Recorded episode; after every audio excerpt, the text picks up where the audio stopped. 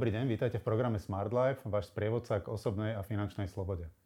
Som Marian Hlavačka a dnes sa budem rozprávať s Tomášom Pieruškom na tému, ako si vyberať e, z peniaze zo svojho ETF portfólia tak, aby ste ich všetky neprejedli.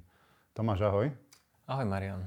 Tomáš, toto je téma, ktorá ma veľmi zaujíma, pretože doteraz sme sa rozprávali hlavne o investovaní do akcií, do nízkonákladových ETF a tak ďalej ale celý čas to bolo iba o tom, ako tam peniaze dávať a ako, ako sledovať e, to, že či sa ti tam peniaze nejakým spôsobom množia.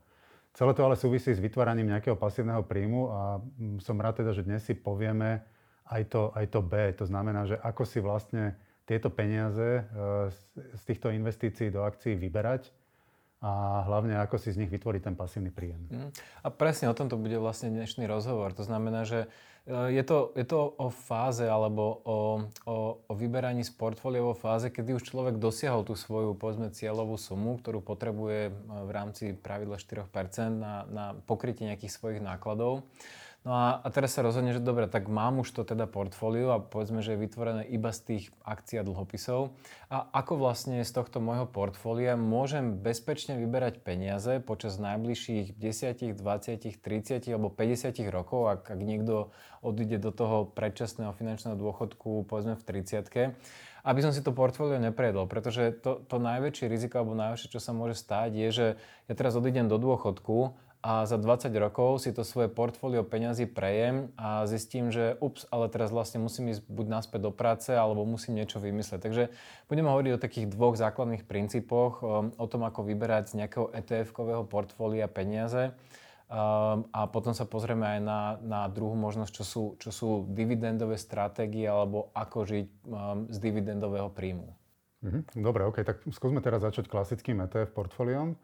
Povedzme, že mám zainvestovaných 100 e, tisíc eur, e, prerozdelených 60% akcie, 40 dlhopisy. E, v predošlých rozhovoroch sme si spomínali, že ten priemerný výnos je pri takomto rozdelení portfólia plus minus nejakých 8% per annum. Znamená to, že teraz si môžem začať vyberať 8% ročne? Skoro. Uh, je to, sú to skôr 4%.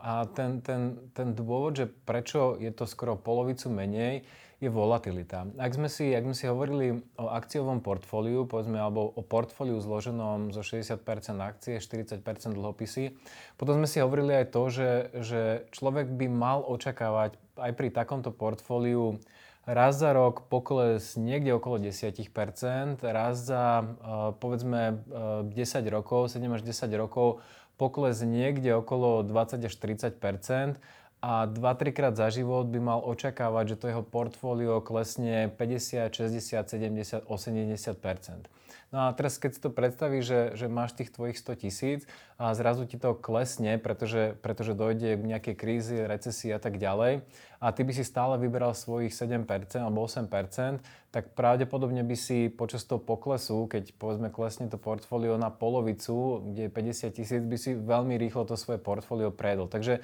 tá volatilita eh, toho portfólia eh, zloženého z akcií a dlhopisov je tým hlavným dôvodom, že prečo to nie je 8%, ale je to skôr niekde okolo tých 4%. OK, čiže ja ako keby musím mysleť eh, do budúcna a musím sa na to pozerať ako na celok za určité časové obdobie, povedzme 10 alebo 15 rokov. To znamená, že keď hovoríme, že, že to portfólio rastie 8% per annum, tak rastie v priemere a nerastie, že každý rok 8%.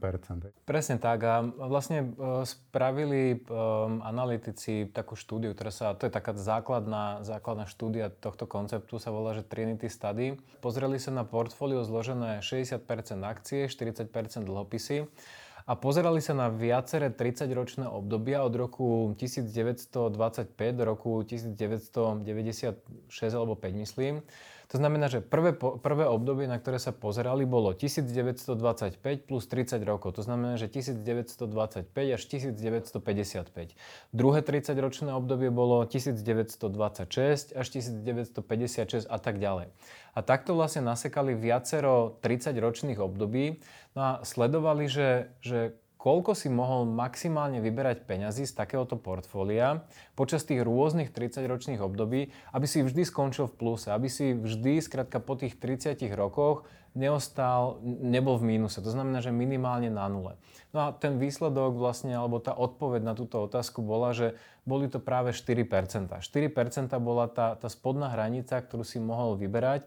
Samozrejme, že ono to bolo tak, že v niektorých obdobiach si mohol vyberať až 6 alebo 7%. Skrátka, niektoré tie obdobia začali skrátka veľmi dobré, alebo boli veľmi dobré, čo sa týka týchto výberov, ale niektoré boli práve také, že došlo k tomu veľkému poklesu a vlastne si mohol vyberať iba 4%. Celý podcast je dostupný v rámci členskej zóny Smart Life Club. Ak ste už členom Smart Life klubu, prihláste sa do klubu a vypočujte si celý podcast. Ak ešte nie ste členom Smart Life klubu, objednajte si prosím členstvo na www.smart-life.sk cez hlavné meno v časti produkty a služby. Ďakujeme za váš záujem o program Smart Life.